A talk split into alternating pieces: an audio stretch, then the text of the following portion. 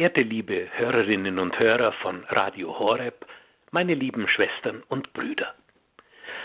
Einen Monat ist es nun beinahe schon her, dass wir in das neue Jahr 2023 eingetreten sind.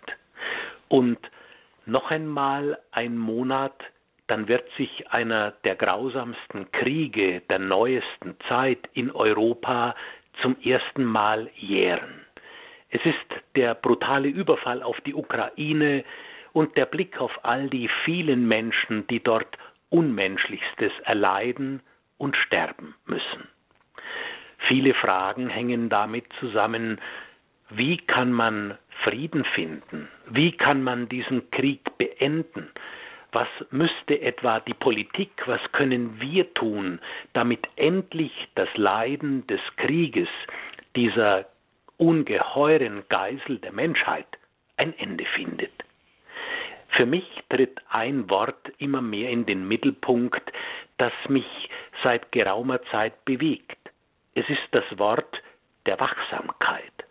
Wachsamkeit als eine Strategie zur Verhinderung von Kriegen und von Zukunftskatastrophen. Seid wachsam, sagt auch Jesus seinen Jüngern, denn ihr kennt weder den Tag noch die Stunde. Wie wäre es, wenn wir von langer Sicht mit Wachsamkeit verhindern würden, dass Menschen das Unvernünftigste aller Dinge tun, nämlich in den Krieg zu ziehen. Dieses Wort der Wachsamkeit verbindet sich für mich mit einem Erlebnis und mit einem Ort mitten in Berlin. Wenn man dort spazieren geht und auf den Platz vor der Humboldt-Universität kommt, den ehemaligen Opernplatz, dann begegnet einem dort ein Zeitdokument, das ungewöhnlich ist, nämlich ein Denkmal unterirdisch. Man sieht eine Glasplatte, im Boden und durch die Glasplatte hindurch eine Bibliothek, allerdings Regale ohne Bücher. Das ist der Platz der berüchtigten Bücherverbrennung durch die Nationalsozialisten im Jahr 1933.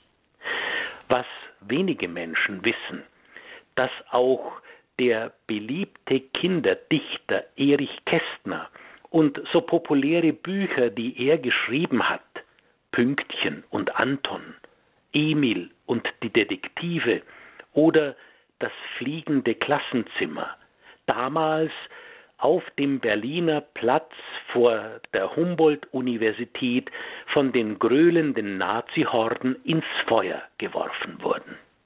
Später, als Erich Kästner der persönlich bei der Verbrennung durch die Bücher 1933 dabei war, im Jahr 1958 den begehrten Büchnerpreis für Literatur bekam, wählte er sich als Thema seiner Festrede über das Verbrennen von Büchern. Es ist ein einziger Appell zur politischen Wachsamkeit, zur Verhinderung der Katastrophe des Krieges. Die Ereignisse von 1933 bis 1945, so schreibt Erich Kästner, hätten spätestens 1928 bekämpft werden müssen. Später war es zu spät. Man darf nicht warten, bis der Freiheitskampf Landesverrat genannt wird. Man darf nicht warten, bis aus dem Schneeball eine Lawine geworden ist. Man muss den rollenden Schneeball zertreten. Die Lawine hält keiner mehr auf. Sie ruht erst, wenn sie alles unter sich begraben hat. Soweit Erich Kästner über das Verbrennen von Büchern und seine Schrift, die er am 10. Mai 1958 als er den Büchnerpreis bekam. Das bestärkt mich noch einmal in diesem Gedanken Wachsamkeit. Wachsamkeit, die Jesus auch schon seinen Jüngern aufträgt, damit das Unglück des Krieges, der Geisel der Menschheit, von langer Hand verhindert werden kann.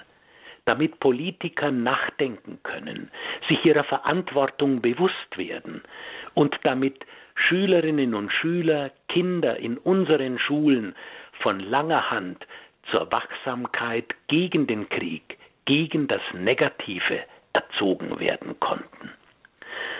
Am Schluss dieses Gedankens, verehrte liebe Hörerinnen und Hörer, sehr gerne ein Sprichwort, das ich Ihnen heute zitieren möchte. Es stammt nicht aus Deutschland, sondern aus einem der ärmsten Umgebungen unserer Erde, aus der Südsahelzone. Dort sagt man sich, was sich später im Talmud der Kommentarreihe zur heiligen Schrift des Volkes Israel niedergeschlagen hat.